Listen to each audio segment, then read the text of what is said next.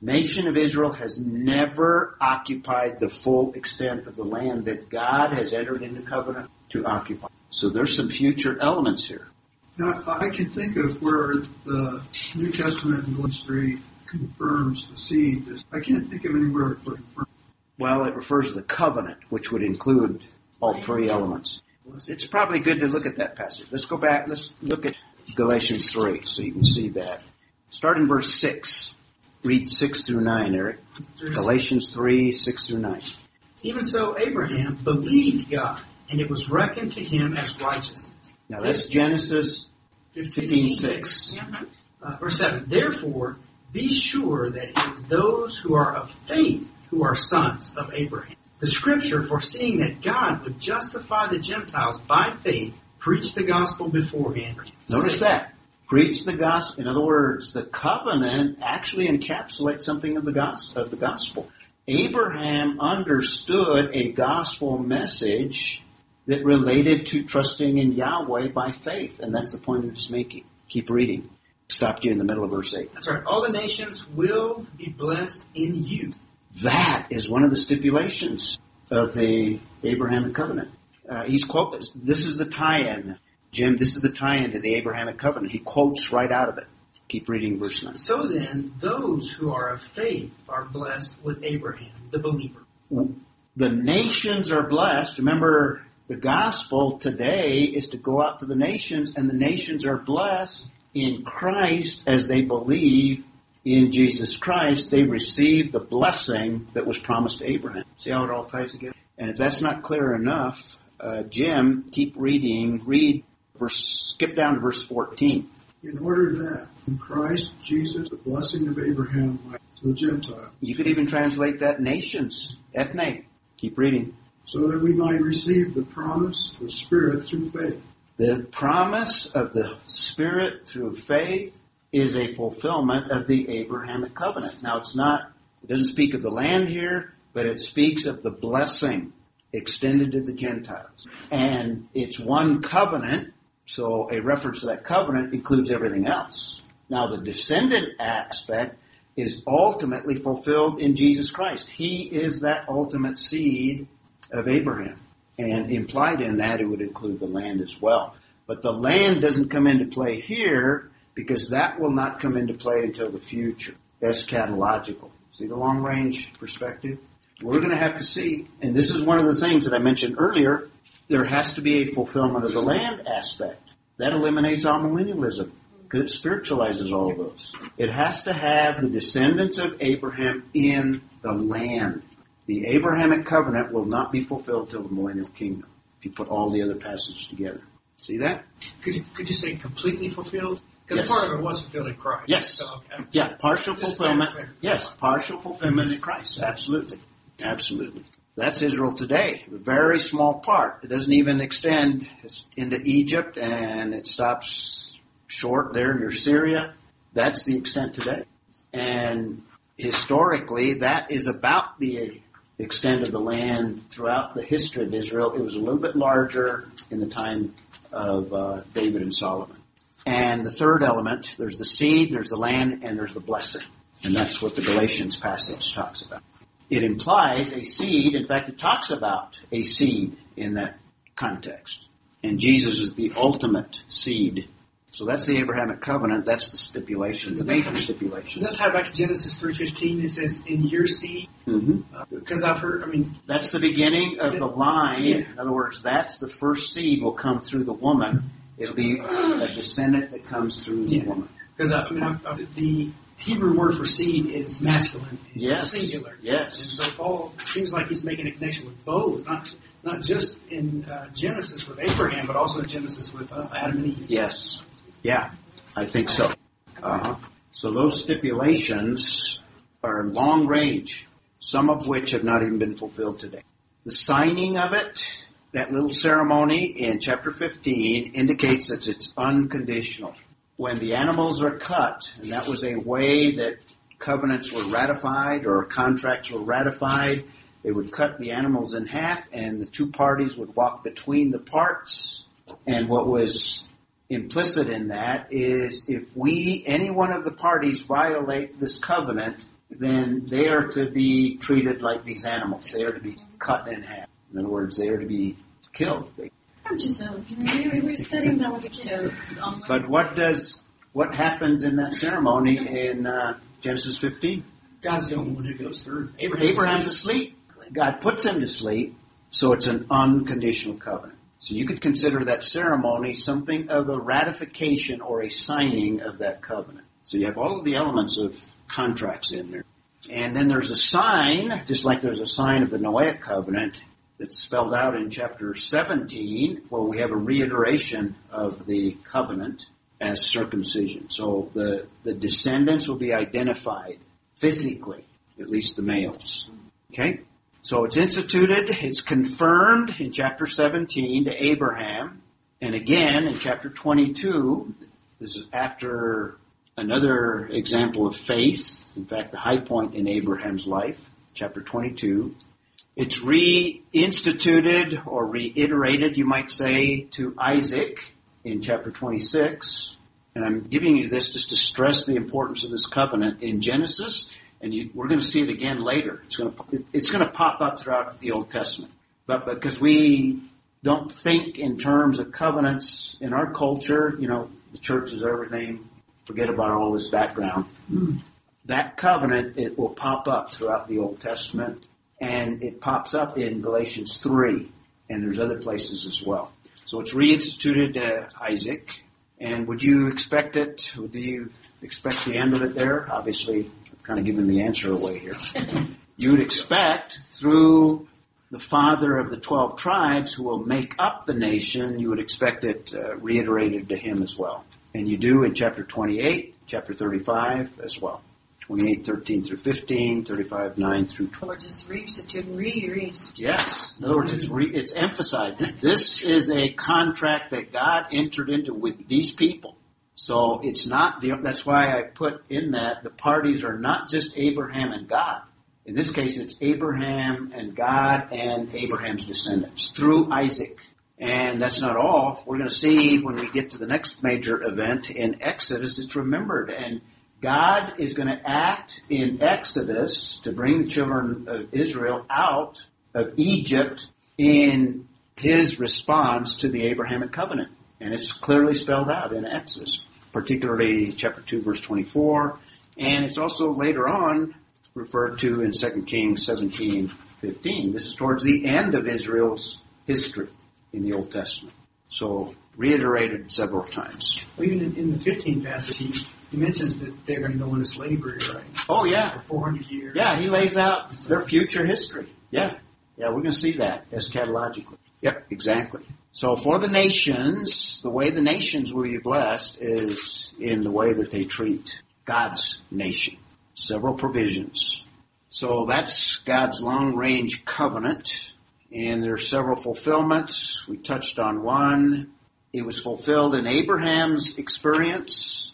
He had many servants. He had a, an abundance of wealth. This is the blessing aspect. God promised that he'd be blessed. He was blessed with Just the descendants. Pharaoh gave him all the wells. when he said- Well, that's later. yeah, exactly. Yeah. The, the nation of Israel, God blessed them in protecting them in their formation, put, taking them out of the land of Egypt. That's part of the fulfillment of the Abrahamic covenant. He gave them a land that's under Joshua. See the long-term fulfillments here. And throughout they were blessed. Throughout they were blessed. And to the world, the nations are blessed and or cursed. I've been reiterating that. And particularly in Christ, we have the blessings of salvation. It's part of fulfilling the Abrahamic covenant. Has God kept his covenant? Yes. Absolutely. Well, if he didn't, he, he would he would die, and he can't die. That's right. So it's kind of the catch twenty two. Absolutely. or the alternative to a catch 22. Oh yeah. There still awaits a future blessing when all of the nations uh, will even be blessed more so than even in Christ. Because they will, the nations that enter the kingdom will have the blessings of Christ, the salvation blessing, and they will have material blessing as well in the kingdom. So it has to be a material kingdom. It, it can't be an amillennial kingdom. And it can't be related to the church, so it can't be a postmillennial. It has to be with Israel and all the nations will be blessed in the kingdom. So there's aspects that still await fulfillment. And there's other promises to Abraham. Passage that Eric was referring to, Israel in bondage in Egypt. That's chapter 15, 13, and 14. That's predicted in relationship to the Abrahamic covenant. Because in chapter 15, that's in the middle of God entering into covenant with Abraham. You could include in that, there's other promises to Jacob as well. There's a future of Jacob's son. This is eschatologically. In other words, there's a future promises that are long range and Jacob's sons. God gave Jacob revelation at Genesis 49. He looks forward as to some of the outcome of the, those tribes, those sons that will eventuate into tribes. And much of that has been fulfilled in their history.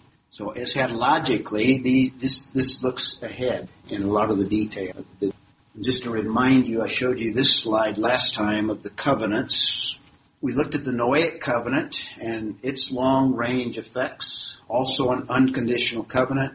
The Abrahamic covenant is going to lay out parameters for the rest of world history. It's unconditional.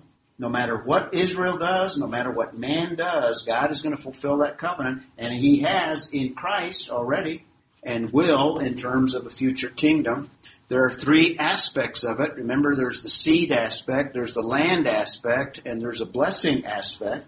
And I put the Abrahamic like an umbrella because it is the controlling covenant for other covenants later on, and we'll look at them as we go over this overview here. There's another covenant that's very important, Mosaic. That one is conditional between the parties. And God treats the nation of Israel based on certain conditions. Built in to the Mosaic covenant are those stipulations. In other words, God's going to bless you if you're obedient. God's going to curse you if you're disobedient. So that's the Mosaic. I see a part of the Mosaic is another kind of a sub covenant Theologians call it Palestinian. We'll look at it later. It is partly Mosaic, but it also specifies more the land aspect of the Abrahamic covenant. Does that make sense? So the Palestinian covenant is unconditional in that Israel will eventually take ownership and occupy the entire land that's spelled out in Genesis 15, 18 and on, 18 to 20. But it so it's unconditional in that ultimately God's going to fulfill it. It's unconditional because it's part of the Abrahamic covenant, but it's also conditional and Israel is going to be cast out of the land when they're disobedient and they're going to experience captivity, scattering, and that's happened historically as well. But ultimately, Israel will be in the land. So it'll be ultimately completely fulfilled, but historically through time, they're in and out of the land and they have some extent of the land, sometimes less than other times, sometimes a little bit more. It's interesting that today, this is the big debate. Mm-hmm. Two state uh-huh. setup, that is taking land that belongs to Israel and putting it under foreign authority here. So we're, we're dealing with the same issues in our culture right here. So anything can so-called Palestinians back to the Canaanites? No, so no, they're they don't really have. There's really no such thing in historically Palestinians. There's never been a people group today. No, there's never been a Palestinian ethnic group, even much less a nation. There's never been a Palestinian nation.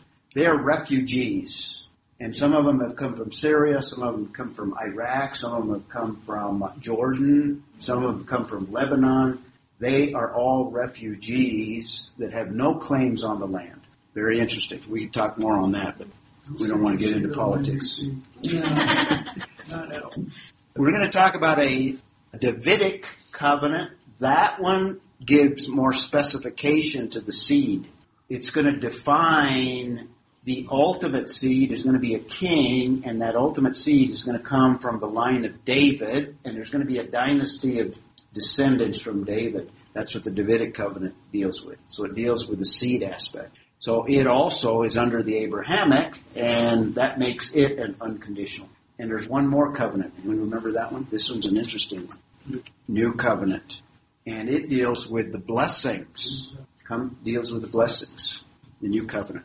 And the interesting thing is, if this is a covenant, what right do you and I, as members of the body of Christ, have in relationship to this covenant? Are we parties? Did God change his mind? We'll talk about that. Need to get you to come back. Keep it interesting, right? Not- yeah, just a preview. We'll talk a little bit about that. Okay.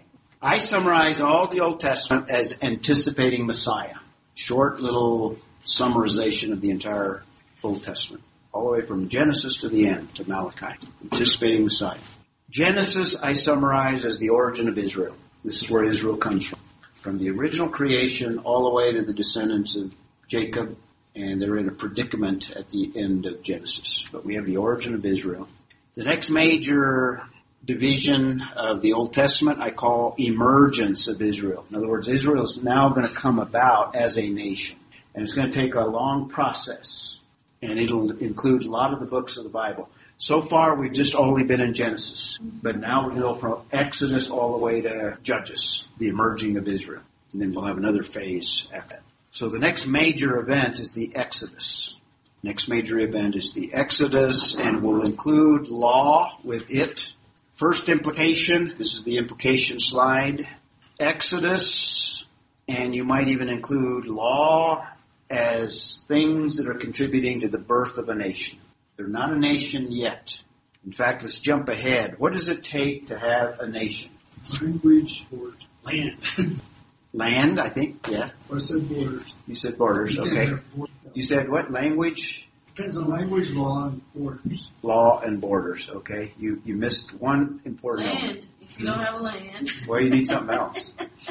Yeah. Okay, of course, yes. Captain Obvious. Too obvious for the You need a common people. I'm jumping ahead. You need at least three things. You need a common people, and you need something that binds those people together. We call that a constitution, and you have to have a land. So this period of time, God is going to bring all those things together, and we have the nation of Israel. Exodus is the birth, where we have the beginnings of a people that is unified they don't have the land yet, so you couldn't consider them basically a full-fledged nation yet. Eschatologically, the book of Exodus, one of the things that we need to look at, it comes, uh, the whole story of the Exodus is God remembering his covenant and God acting and taking the next step. He has created a people. He has created descendants. And along the way, those descendants have been blessed. And God has also used whether they were faithful to Him or unfaithful to bless them more or sometimes to bring them into discipline. But they have not received the land. They've been in and out of the land and in the book of Exodus they're in bondage. Now it's all predicted. So eschatologically, God is going to go back to the Abraham covenant. And let's look at some of these prophecies. Skip to Ch- Exodus chapter 2. Where did we leave off? Who read last? Mark. Exodus 2. And by the way, there are several of them. I'm just going to give you a couple of them here. 223 through 25. Now remember, the, the setting of this, Moses has been born and Moses is being prepared to bring the children of Israel out of bondage. And notice what it says 23 to 25. Want to read those? Now it came about in the course of those many days, the king of Egypt died. The sons of Israel sighed because of the bondage, and they cried out, and they cried for help because of their bondage. So God heard their groaning and his covenant with Abraham, Isaac, There you go. See the tie in there? Now God, we have a anthropomorphism. In other words, God portrayed like a man or like man. Uh, does God have a memory? Does he forget things? No, it- it's just kind of the portrayal. It's the idea. God is now intervening is the whole idea. God is intervening in response. It's like a man remembering, oh, I've got a covenant. I've got a legal requirement here. From God's perspective, He never forgets. It's Him, okay, I'm going to take steps to relieve the bondage of these children. But it's in response to the Abrahamic covenant. And if you read carefully, you'll see several little examples like that. In fact, several references to this covenant of Abraham, Isaac, and Jacob. That's why I showed you how, why it's reiterated. It's given to Abraham several times, first in promise form, then it's instituted, then it's reinstituted, and, and then we have reinstitution with Isaac and, and Jacob. And notice they're all mentioned. So, this birth of a nation, let's, let's read one more. Eric 3, 6, and 7. He said also, I am the God of your father, the God of Abraham, the God of Isaac, the God of Jacob. Then Moses hid his face, was afraid of God. This is the burning bush, the incident of the burning bush. The Lord said, I have surely seen the affliction of my who are in Egypt, and have given heed to their cry because of their taskmaster, for I am aware of their suffering. Okay, do you notice in verse 6? The God of Abraham, the God of Isaac, the God of Jacob, I'm intervening, and I'm going to deal with your situation. Moses knew exactly who he was talking about Yes. when he mentioned Yeah, he had Revelation. Right. He had Genesis in his back pocket. On his iPhone, probably. Sorry, So- I don't iPhones. Another implication is judgment and grace. And this comes from the patterns that we've already seen. God intervening in judgment and grace. The Exodus is an example of God intervening in history to judge. And when there's judgment, He's, He's saving, so it's gracious as well. His dealings with the Egyptian culture is one of judgment. His dealings with the children of Israel, He has to take them out kicking and screaming. And we'll see later on, after he's taken them back, they want to go back. They remember the meat that they used to Their eat? memory is very, very poor. They were in bondage, suffering, and they want to go back to that. So it's judgment and grace. So God's not acting on uh, people that have For that point, would you use Deuteronomy 28, Leviticus Not yet. Not yet. Not yet. So it's judgment on Egypt and salvation for Israel. And when we get to heaven, we're going to meet Moses, and we're going to say, well, you're not Moses. You don't look anything like Moses. That's the image we have of So, Moses. uh, based on the Abrahamic covenant, we see when the Egyptians bless Joseph and his people, they're blessed and they're saved. Absolutely. But, it's, but when they turn their back and begin to persecute, then they suffer the consequences. Absolutely. Absolutely. So, uh, eschatologically, we've seen the long range implications of the Abrahamic covenant and specifically tied to the story of the Exodus as well. And there's lots of specific Exodus prophecies as well. If you read through the text, and what God is doing, He's setting eschatological precedent with the children of Israel. He tells them ahead of time what He's going to do, and then He does it. And all of these are short term in this baby group of people that are just barely coming out of the womb of Egypt. They're about to be birthed, if you will. He's setting eschatological patterns here. So that when he says things that are long range that won't take place for millennium later, the children of Israel have a basis. Well, God did all of this short term. He can also do it long term. So we have eschatological patterns set up. Let me just give you a, a few of these real quickly. He predicts that they will be delivered and they'll be given the land. And now why don't you read, uh, since we're three, look at verse 8, the verse where we left off. Exodus 3, 8. Yeah, these are all in Exodus. So I have come down to rescue them from the hand of the Egyptians and to bring them up out of that land, a good and spacious land, a land of milk, the home of Canaanites, Hittites, Amorites, Perizzites, Hivites, and Jebusites. And these are all, you can categorize them as Canaanite peoples, even though Canaan is also included there. So there's a, there's a promise. Jim, skip to 10 and 10 through 12. Now these are promises. What I want you to see, these are predictions. So God is telling them ahead of time, or telling Moses here. In other words, he's explaining to Moses what he's going to do. Very specific. Therefore, come now, and I will send you to Pharaoh, so that you may bring my people, the sons of Israel, out of Egypt. Moses said to God, Who am I that I should go to Pharaoh, and that I should bring the sons of Israel out of Egypt? And he said, Certainly I will be with you, and this shall be the sign to you, that it is I who have sent you. When you have brought the plot of Egypt, you shall worship God at the mountain. There's several promises in that. And he talks about these, I'm going to do these things as a sign. So the children of Israel are going to see things visibly, literally, such that they will begin to trust in Yahweh. In other words, Yahweh is not like the God of the Egyptians. So here's a very clear prediction of the deliverance and the giving of the land. You could read 16 and 17 that gives more detail to it. Look at verse 18, Mark. They will pay heed to, to what you say, and you with the elders of Israel will come to the king of Egypt, and you will say to him, God of the Hebrews has met with us. So now, please, let us go a three day journey, three days journey to the wilderness, that we may sacrifice God. Okay, so he predicts the encounter with Pharaoh. So there's an encounter with Pharaoh. And then in the same chapter, he's talking about leaving Egypt with the wealth. That detail is predicted in 21 and 22. We won't read those verses. He predicts the miracles that are going to be performed and a hardening of Pharaoh several times. He predicts it before Pharaoh hardens his heart. Here's a whole list of some of them. 421 through 23. He predicts the Exodus again in chapter 6. And again, the giving of the land, 6, 6 through 8. He does it again in 7, 5. This is all ahead of time. He predicts the plagues. And by the way, each plague is preceded by a prediction of what God's going to do.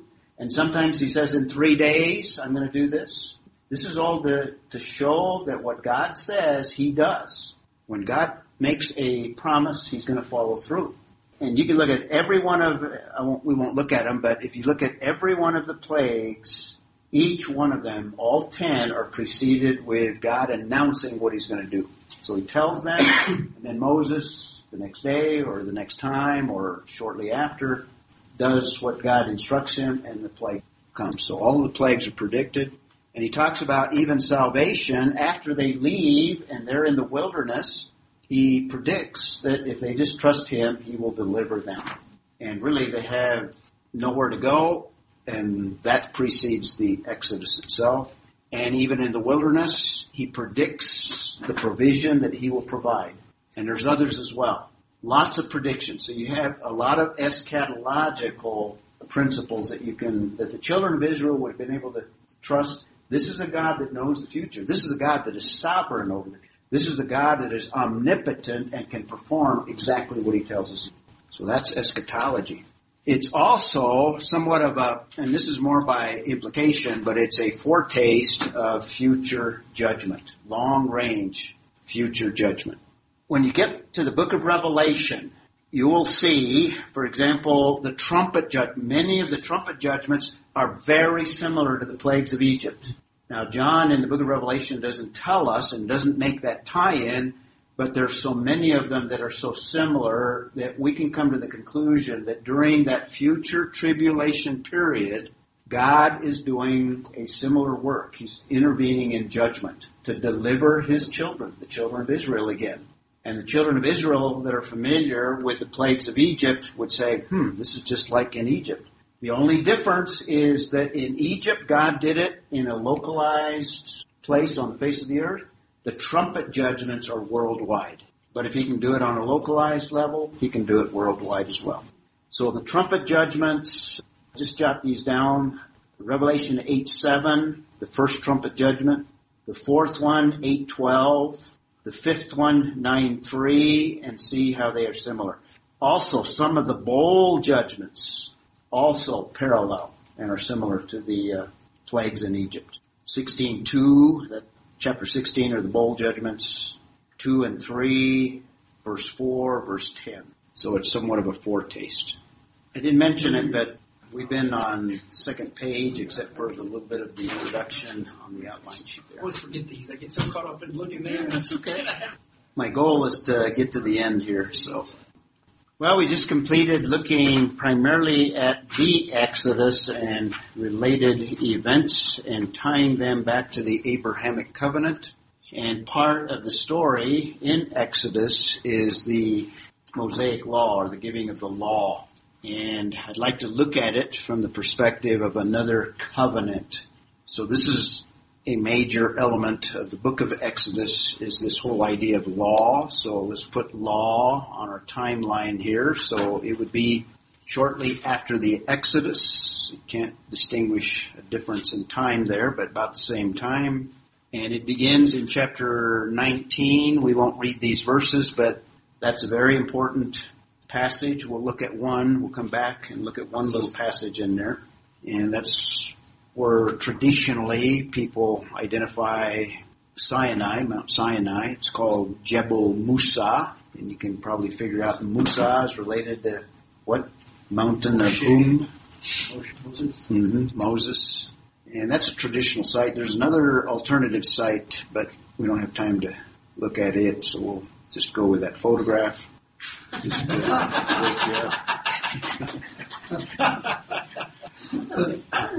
wake you up. Where do Yeah. you find these things? Comes out of a newspaper. Yeah. Neither of these tablets comes with apps. Well, sorry about that. You sure about that? we dig in a little bit more, we might. That's right. So this is a covenant, a contract called the Mosaic contract. We we don't always associate it in general. Church people, in fact, don't even think about contracts. There are parties again, and in this case, the nature of this covenant it's conditional, so it is dependent on man's response. And you have to find out what the stipulations are to know what the requirements are. Remember the illustration I gave you when you enter into a mortgage?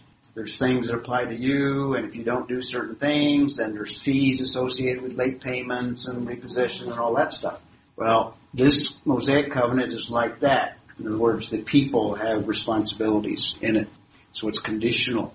And God promises to treat or deal with them dependent on their response. That's part of the stipulations.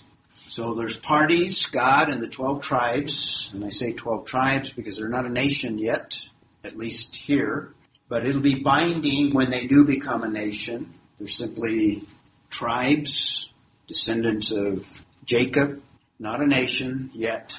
The stipulations are spelled out in great detail in the Mosaic Law. That Mosaic Law is, you need to also think of it not only contractually, but you need to think of it in terms of a constitution.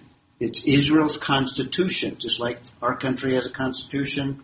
Most countries have constitutions that basically spell out what the citizens are required to do. In other words, this is what makes you a citizen, certain stipulations. These are the things that God requires of His people in terms of that national relationship. Now, one of the main reasons when we come to the New Testament, it says we are not under law. In other words, we are not parties to the Mosaic covenant. We're not under that. That doesn't mean that some of the things in that law that are stipulated are not good for us to follow. And this is a unique constitution, by the way. It deals with more than just simply the everyday issues of law, like the Hammurabi Code or secular constitutions of a nation. If we had more time, we could develop some of the more detail or some of the characteristics. But let me just bring out one major one. Since God is involved, God has instituted a constitution that deals with the heart as well, not just the outward expression. And you see a lot of that. There are, there's a aspect, I'll get to this, that are the more, what is theologians call the moral aspect of the law. And they transcend time and they transcend even this contract, but they're included in the contract. And in a sense, it's applicable to any people at any age, even before Moses, even before the giving of the law. And then there's others, there are those aspects that deal with diet, that deal with every aspect, dealing with relationships, all of those aspects that are part of the Constitution that we're not under. And another element of it is blessings and curses are involved, very specific, very specific. Now we'll come back to these blessings and cursings because they have impact historically. We'll talk some more about that when we get to the Palestinian. And we have a ceremony or a signing, you might say. There's a sacrifice after the giving of the law that's spelled out right in the book there, right in the book of Exodus. So it has all of the elements of a covenant or contract, a berit. It even has a sign, and God establishes a sign to remind the people. Just like you get a monthly, you might get a monthly reminder your payment is due on your mortgage or whatever, or if you, you know, there's a reminder here, the Sabbath, every week you remember we're under the Mosaic covenant. We worship under that covenant. It's another reason why we don't have a Sabbath on church unless you're a Seventh day Adventist or some other. The book of the law itself also be a sign, or however Oh, the, the that. physical. The physical as a reminder, because it, it was among them at all times. They saw it daily. Yeah, um, yeah, it was. But what that portrays, in other words, it's here's the contract, and and remember how many tablets were there? I want to say two. That doesn't sound like it's right. okay. Yeah, there were two copies. Yeah. In other words, the bank has a copy of your mortgage, you have a copy of the mortgage. And what's pictured there is God has a copy and the children of Israel have a copy. By the way, when the children of Israel violated the covenant, the contract, what did Moses do? Broke it. So that's why they call it the Ark of the Covenant. Well, the Ark of the Covenant contained the, the, the tablets. Yeah, well, I just, you know, Israel's copy. put that together. Yeah, Israel's. was in there. Yeah. Yeah, Israel's copy. They got it. Just like you got your mortgage in your file cabinet. God's copy was in the Holy of Holies. Yes, I do. Yes. Oh, we got Not, and again, not that God needs to enter into covenant or not that God needs a copy so that he can go back and say, well, I don't remember what I promised you. So when the conditions were all over, he left. Yeah. I think it was more like of a symbolism for us since we he's Yes. making a deal. Well, not a deal, you know, but putting it in our terms, like making a deal with us. It was more like It was symbolism. a reminder for of the yes. children of Israel. Yes, I don't need this right here, but I'm going to make it just so that you guys, as a Yeah. visual person that I He am, condescends yes, to us Yeah. so we better we can actually understand it. better understand it. Yep. Yeah. So that law, it has civil aspects that regulates the entire social culture of the nation of Israel. That part we are not under. We are not under law. So we don't have to observe the, the feasts, the ceremonial. These would be the sacrifices. There's ceremonial aspects of it. We're not under those. The sacrificial system, because Jesus basically fulfilled all of what the entire sacrificial system encompassed. And then there's a moral aspect, the spiritual aspect that go all the way to the very heart. And only God can see the heart. That's why when Jesus, on the Sermon on the Mount, he says, you have heard it said, thou shalt not murder. That's the outward expression of violation of that commandment. And then he says, but I say, and what he's doing is he's reinstituting the essence of the moral law, uh, the moral law, and he's saying it's not just the outward act that is a violation, but the very roots of it. In other words, anger that ends up in murder, it includes the whole spectrum. So it deals with the heart. And the Mosaic Law spells these things out. It's a heart document. And those aspects have application uh, apart from Israel and are more universal, more moral And I remember my pastors, the heart of the matter is the matter of the heart. So that would be to that. Absolutely. So let's look at, in terms of eschatology, the fulfillment of the Mosaic Law. We have several. First of all, there are promises that deal with the law beforehand, promises before. And let's look at the Exodus 19 passage. This is where the law begins to be, God moves to give them the law. They're at Sinai, 5 and 6. Who wants to read those? Where were we? Eric read last week. And this is, this is before Moses goes up and receives the law. God is basically preparing Moses and promising certain things and giving him certain instructions in verse 5 and 6. And if you obey me fully and keep my covenant, then out of all nations you will be my treasured possession. Although the whole earth is mine, you will be for me a kingdom. Pardon me. You will be for me a kingdom of priests and a holy nation. These are the words you are to speak to the Israelites. Okay. That also is long range. That also is all encompassing. And notice, keep, this is a covenant, a berit. Keep my covenant. There's the conditional aspect. This is even before he enters into it. This is even before he reveals it. And it has long range promises. You shall be my own possession. You're going to be my own people, my own nation. I'm going to have a relationship with you. In fact, it's like a marriage contract. You shall be my possession among all the peoples. In other words, it's going to be apart from the Gentiles, apart from the other nations. You see how important it is now too that uh, uh, that the promises of the blessings of all nations in the land were in the Abrahamic covenant. Otherwise, this would be an argument for replacement theology. Yeah, exactly. And exactly. We're going to see that over and over again, not only here. And another phrase that is long range here, verse 6, you shall be to me a kingdom of priests. They are going to be a kingdom, not only national, but they will be the kingdom of God first on earth. And it's a kingdom of priests. Now he's going to specify that down to a full priesthood, but the whole nation are to be mediators between Yahweh and the other nations. That's God's mm-hmm. purpose for this people. They are to mediate between God and the rest of the nations. That's their purpose. This is the identical phrase that the New Testament picks up and associates it with the church in this age. And even aspects of that will not be fulfilled till the millennial kingdom. So even the Mosaic covenant will not be fulfilled till the, totally until the millennial kingdom. Kingdom of priests. That's God's intent. A separate nation or holy nation. In other words, you're to be apart. The law is going to set them apart. They're going to be different. They're going to have a different diet. They're going to wear different clothes. They're going to respond to the culture differently. They're going to have a different worship system. They're going to be separate, holy, a holy nation. Okay? And then Moses is to reiterate that to the children of Israel. So God promises ahead of time and you see fulfillment of this in time because this becomes the whole regulating document for the nation of Israel throughout their history.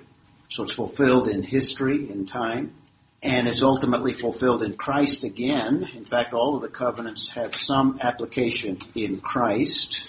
You could say that he fulfilled the religious aspect on the cross.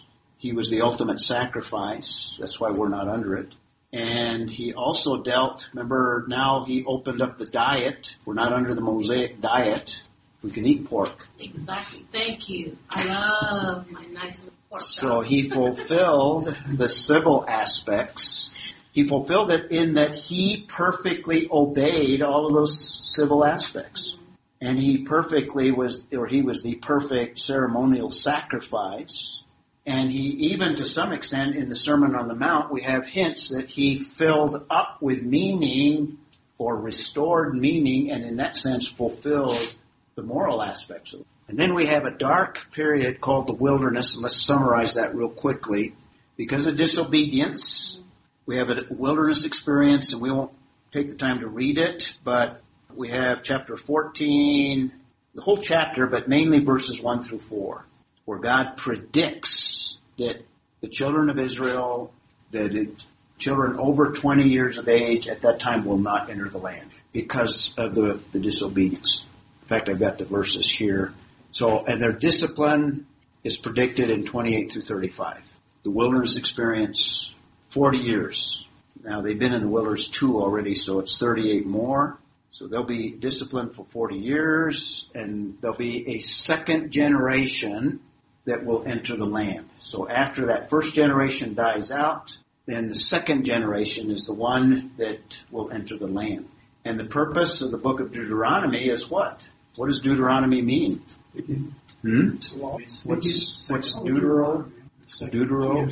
Second, and nomos is law. So Deuteronomy is a second giving of a law to the second generation. That's why you have a repetition of a lot of what Moses is given in Exodus. You have a second giving of the law. So you have, and this is to a new generation. This is 40 years later to a new generation. And the whole book kind of re-establishes that covenant. It's a second giving of a covenant to the second generation. So it's eschatological from uh, the perspective of Moses and Aaron. Another promise that is made is that Aaron, and there's some, in Book of Numbers, there's a disobedience on even Moses' part, and God tells him that he and Aaron will not enter the land. They will not lead the children. So that's the Mosaic law. Now, an aspect of the Mosaic law is the Palestinian covenant. Now, this is probably the least known of all the covenants, but if you turn to Deuteronomy, it's contained in Deuteronomy 28, first of all. We'll come back to this because this is very significant eschatologically. Essentially, in the Palestinian covenant, God lays out the rest of Jewish history. Come back to this. The main part of the Palestinian covenant, well, first of all, its nature, it's both unconditional because it's a it's an expansion of the land aspect of the Abrahamic covenant, so that makes it unconditional. But it's also conditional in that it's a part of the Mosaic law.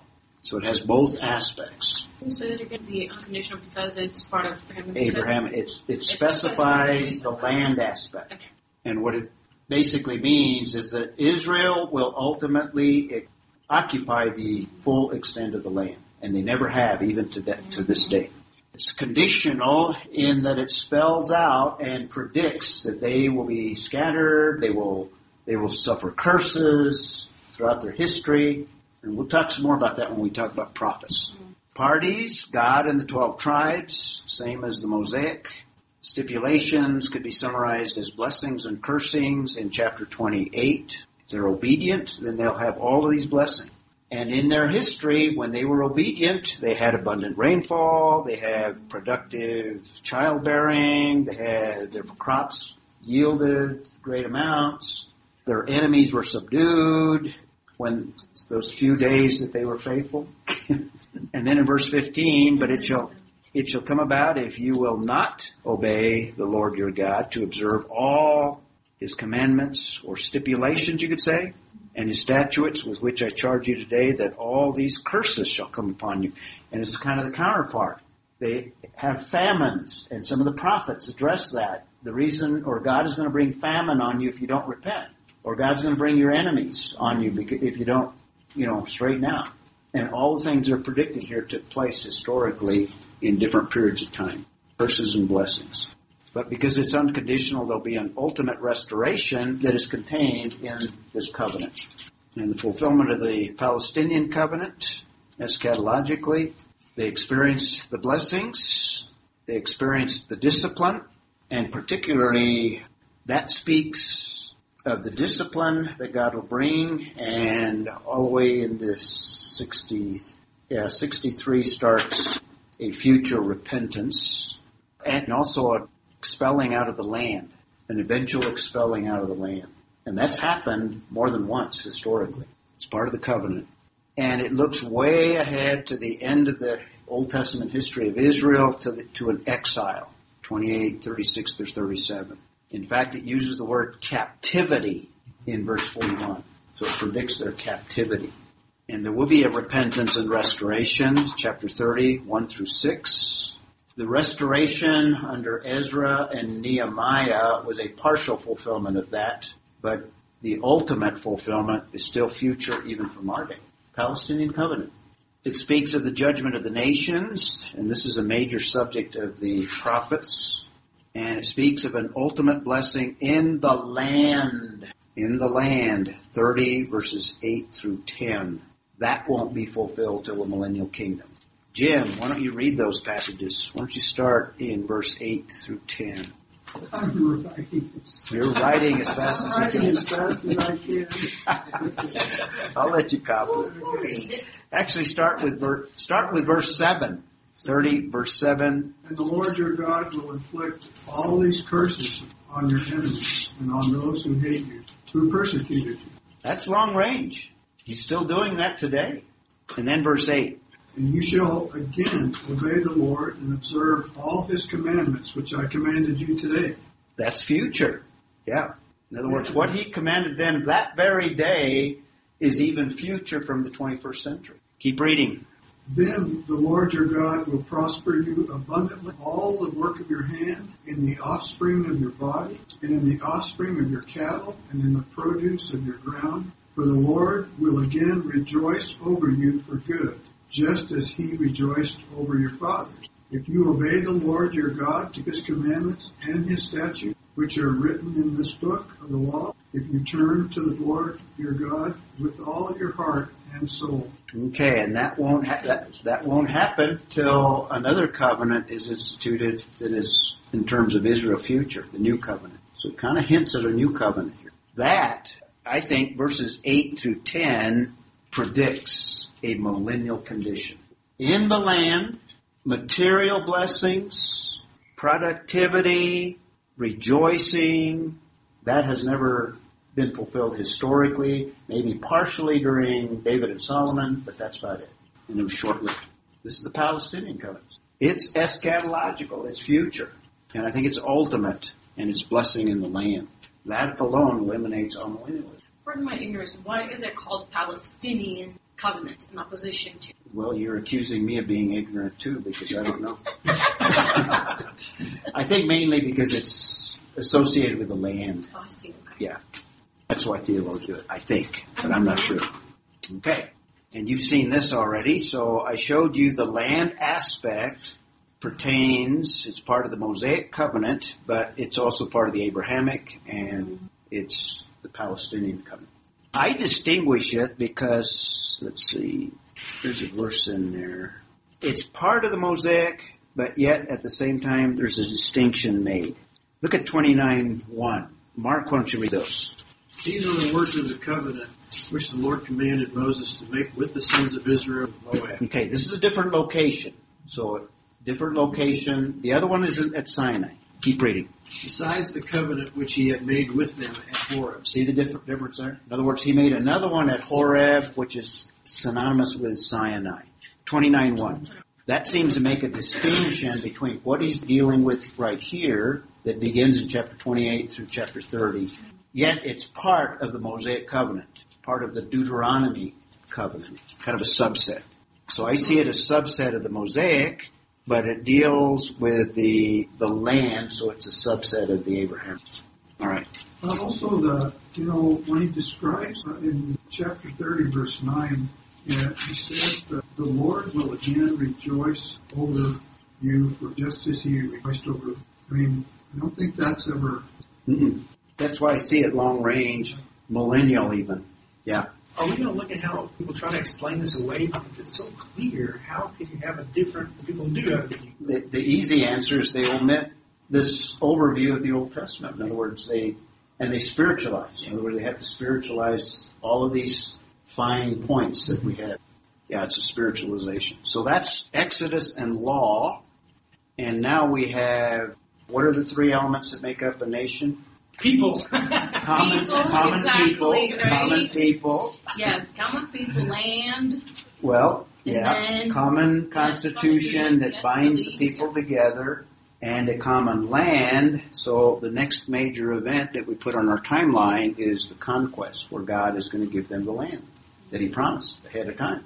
So we not only have eschatology, but in the Old Testament we have a fulfillment of lot of things that God not only promised, but entered even into covenant. This is the easy route this time, buddy. That's we left off last time. And it's another display, another example of God's grace and judgment. We're going to see these themes over and over.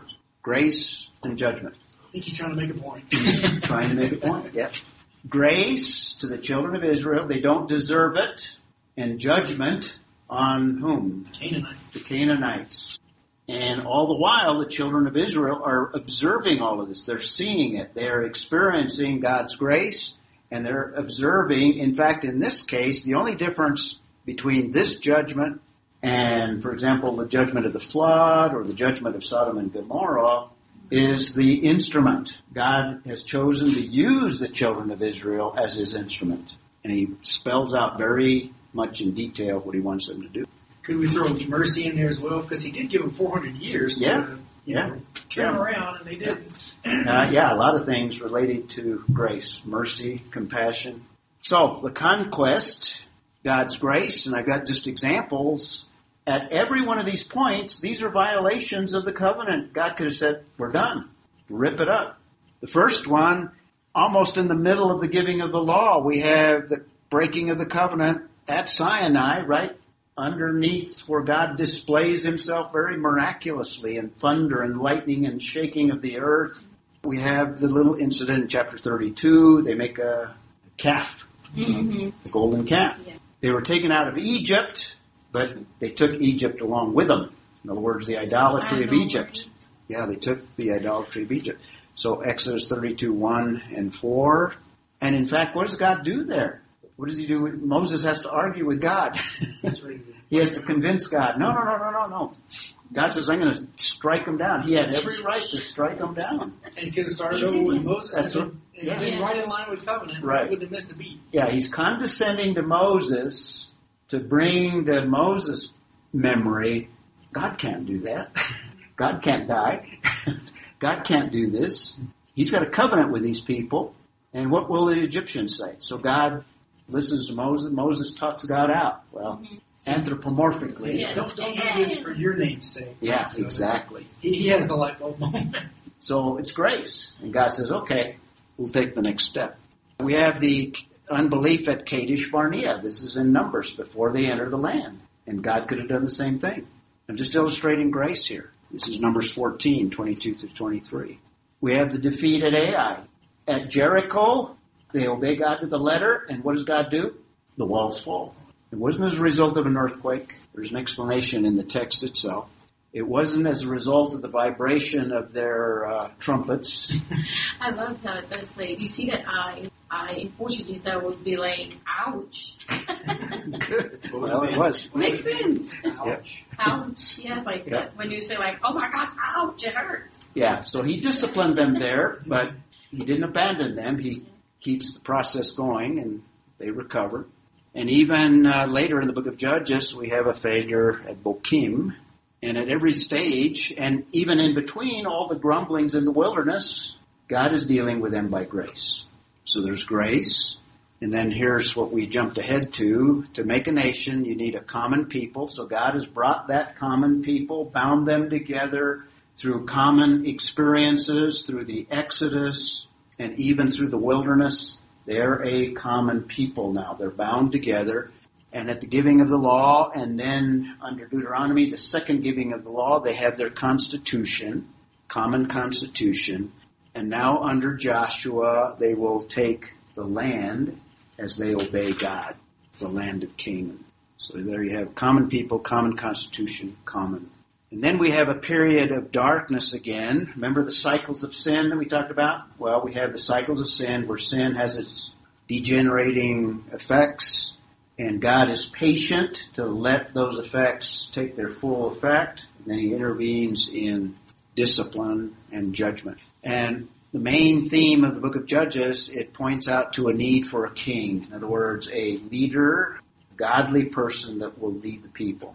And that's how the book ends. In fact, the little phrase, in those days there was no king, kind of emphasize uh, there's something lacking that God still needs to work. He's going to provide a king.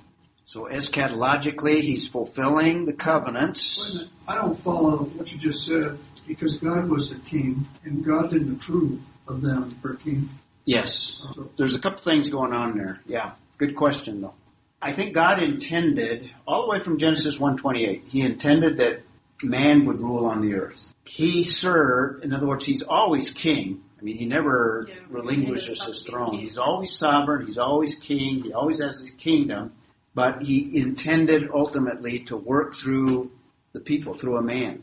And if you look at the Abrahamic covenant, it predicts kings. And it's referring to the descendants, they're kings. So even the, the Abrahamic covenant in, in chapter 17 predicts kings. So God intended a king, a human king, to rule the earth. And what they were doing is, I think what God is arguing, you're premature here. You're, in other words, you want, and not only premature, but your whole idea of how I want this to come about is all messed up. Mm-hmm. They wanted a king like all of the other nations. We want a king like everybody else. We don't want to be left. We don't want to be odd. We want to be like everybody else, which is totally contrary to what God had. He wanted them to be a separate people with a king after his own heart. So he gives them the king that they wanted. So I think God intended all along to give them a human king and descendants from them. That would eventuate into the ultimate human king. It didn't come about, it came about as a result of the effort of the flesh. Yes, it's an example of the efforts of the flesh, exactly. Does that make sense?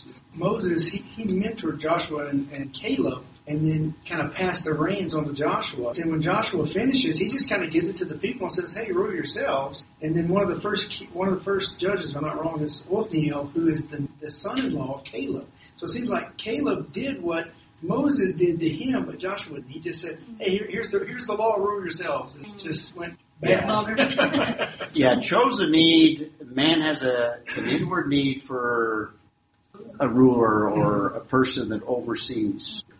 So eschatologically, we- could trace fulfillments of the covenant so far.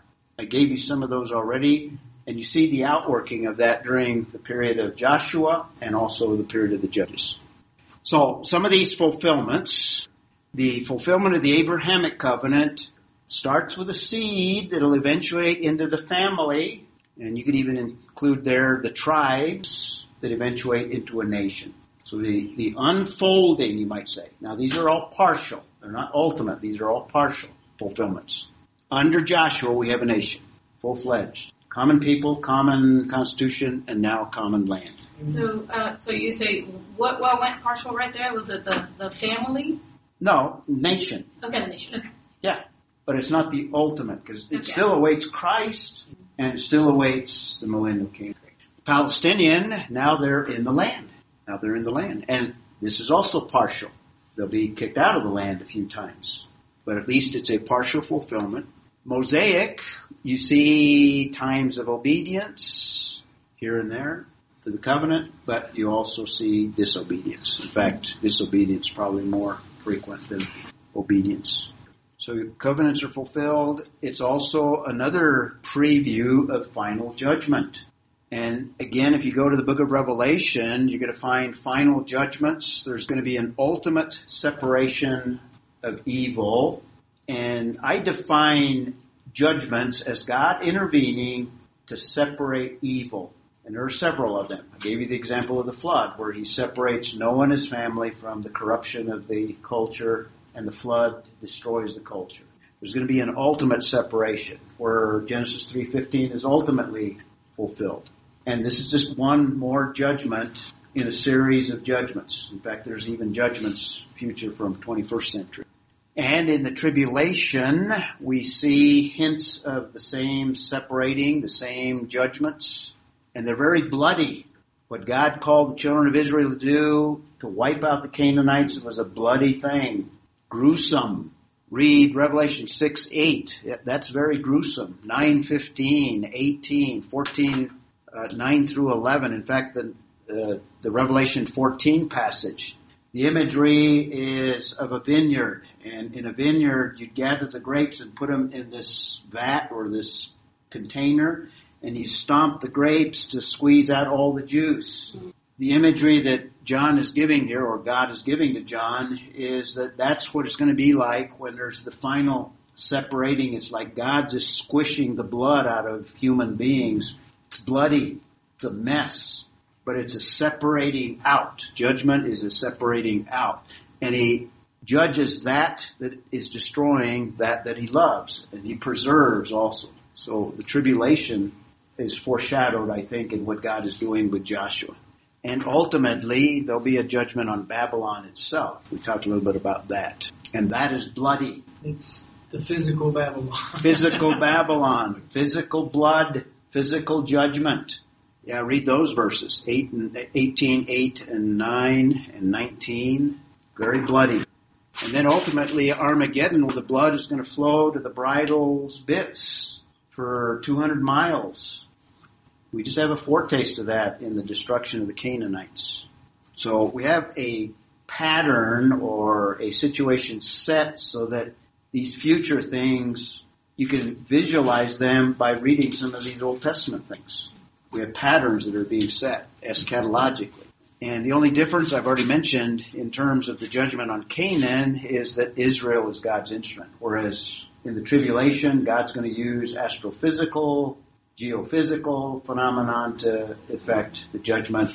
and he'll use the evil of mankind himself. But as far as Canaan, Israel is the instrument. It's probably a good place to take a break.